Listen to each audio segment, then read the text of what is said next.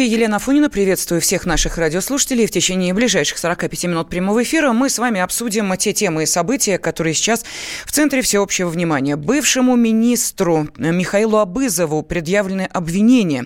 Следственный комитет подозревает его в хищении 4 миллиардов рублей и организации преступного сообщества. Ему грозит до 20 лет лишения свободы, разъясняет официальный представитель Следственного комитета России Светлана Петренко. По данным следствия, в период с апреля 2011 по ноябрь 2014 года, являясь бенефициарным владельцем ряда офшорных коммерческих организаций, он создал и возглавил преступное сообщество. Абызов действовал в соучастии с другими лицами.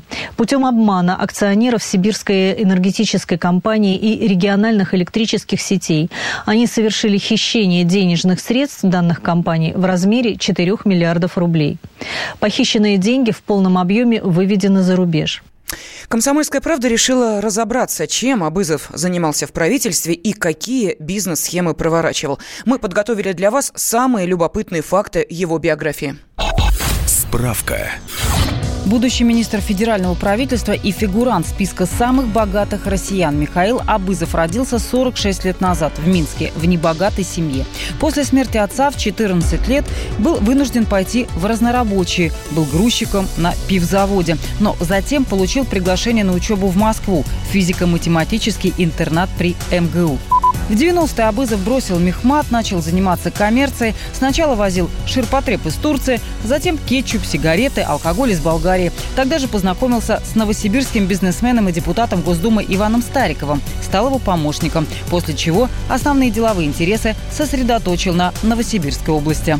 Как энергетик и помощник депутата Абызов знакомится с Анатолием Чубайсом. И когда последний в 1998 году стал во главе РАО ЕС России, Абызов возглавил в этой госкомпании департамент инвестиций и бизнес-проектов. А через год становится уже замом председателя правления энергомонополиста.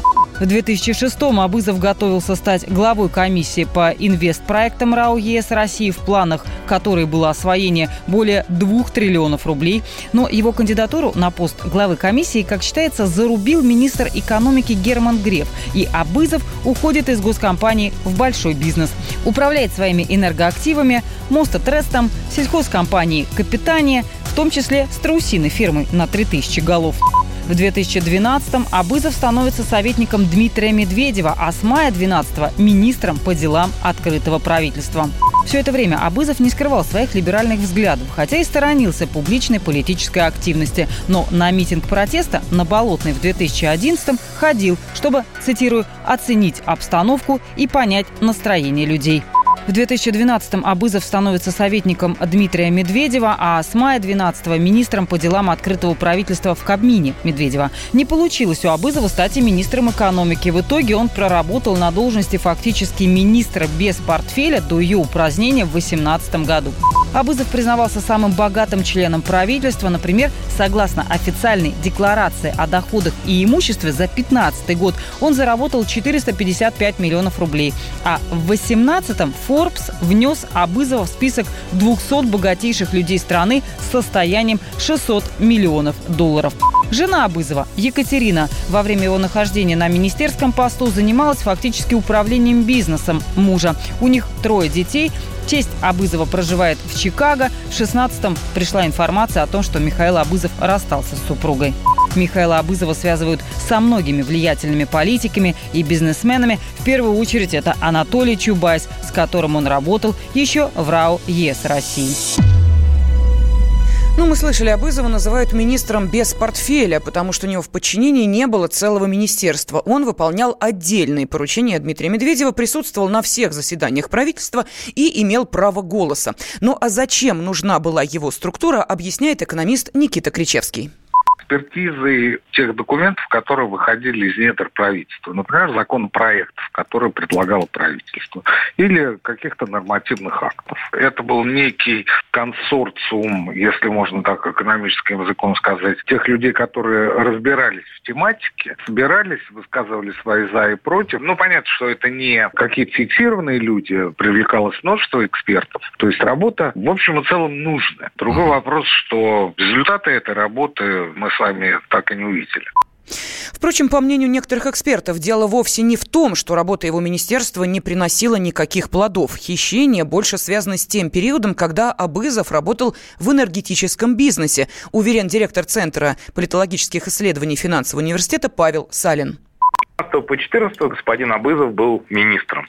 Поэтому здесь два момента. Первый, что он такого нехорошего делал вообще с 11 по 14 год. И второе, что он такого мог э, делать несовместимого со статусом министра с 12 по 14 год. Две сюжетные линии. Будут ли они одновременно разматываться, или одна из или последовательно, это большой вопрос. Это вопрос номер один, первая ниточка.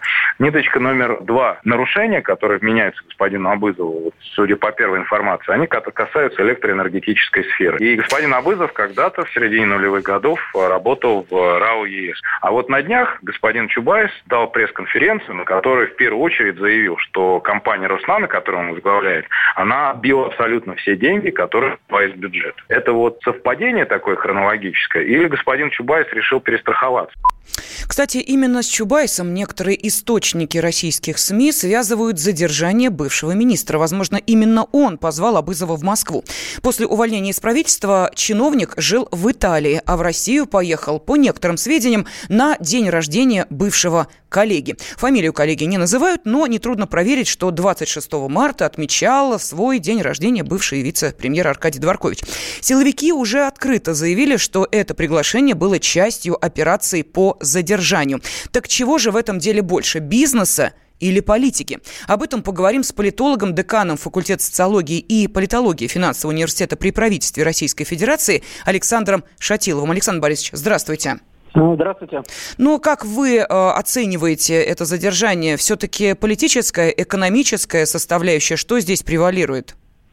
А, ну, здесь мой коллега, он дал как бы такой, скажем, экономический анализ, да, аппаратно-экономический. Мне кажется, здесь еще присутствует определенная компонента политическая, потому что в настоящий момент эм, некое обострилось противостояние внутри российской элиты, да, связанное с, в том числе с неким выбором стратегического пути развития страны и э, с достаточно жестким противостоянием с Западом. И поэтому э, я не исключаю, что здесь определенная, как говорится, есть, конечно, и, наверное, криминальная подоплека, хотя здесь должен дать суд все-таки свое окончательное заключение. Другое дело, что, мне кажется, здесь имеет э, место, ну, некое, скажем, э, такой выпад со стороны силовиков в адрес команды Анатолия Чубайса, который считается, скажем, таким неформальным лидером э, либерально-проамериканского лобби в Российской Федерации. Поэтому э, я здесь думаю, что здесь определенная политическая компонента и политическая подтекст тоже, э, безусловно, присутствует, тем более, что э, действительно Абызов был, ну, фактически одним из ведущих э, представителей команды Чубайса, да и, в общем-то, на мой взгляд, остался до сих пор. Поэтому это не означает, мне кажется, что вот, как говорится, завтра, как говорится, кто-то выйдет за там Анатолием Борисовичем, да, на черном воронке, да, иногда такого рода задержание является, что называется, некой черной меткой, неким предупреждением по принципу угрозы выше исполнения.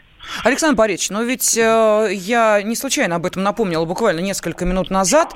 Э, есть э, некие, может быть, конспирологические версии о том, что именно Чубайс, собственно, и э, позвал Абызова приехать в Москву, чтобы, ну, по некоторым данным отметить день рождения э, упомянутой мной персоны, по другим данным урегулировать претензии силовиков.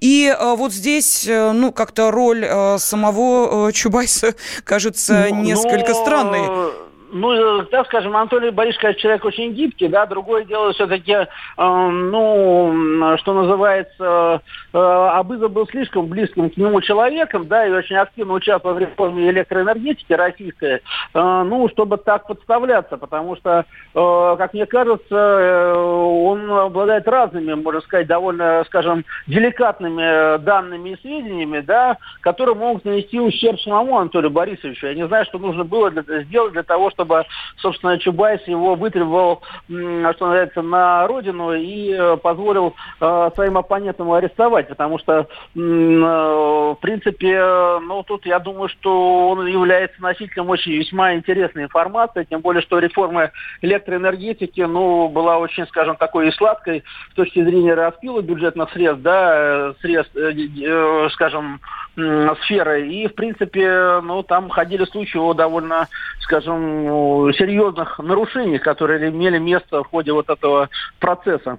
Александр Борисович, ну а все-таки вот для многих наших радиослушателей, я уверена, вообще сама персона Михаила Абызова была э, терра инкогнито, то есть э, человек, который, ну, если и появлялся в информационном пространстве, угу. то очень редко и опосредованно. Вот чем он интересен силовикам? Почему именно он? У нас минута, можете ответить на этот вопрос? Да, конечно, так скажем, э, здесь, конечно, он интересен прежде тем, что с 99 -го года был зампредседателя правления РАО ЕС России, я бы так ответил. А дальше уже, как говорится, можно Э, выстраивать определенные логические цепочки.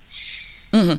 Ну что ж, спасибо огромное. Политолог, декан факультета социологии и политологии финансового университета при правительстве Российской Федерации Александр Шатилов был на связи с нашей студией. Ну, а я напомню, что Абвы, Абызова обвиняют в крупном мошенничестве и создании преступного сообщества. Следствие считает, что с 11 по 14 годы он похитил у энергетических компаний в Новосибирской области 4 миллиарда рублей и вывел их за рубеж. При этом, как считает Следственный комитет, экс-министр и его сообщество сообщники поставили под угрозу устойчивое экономическое развитие и энергетическую безопасность ряда регионов страны. Сам Михаил Абызов свою вину не признает.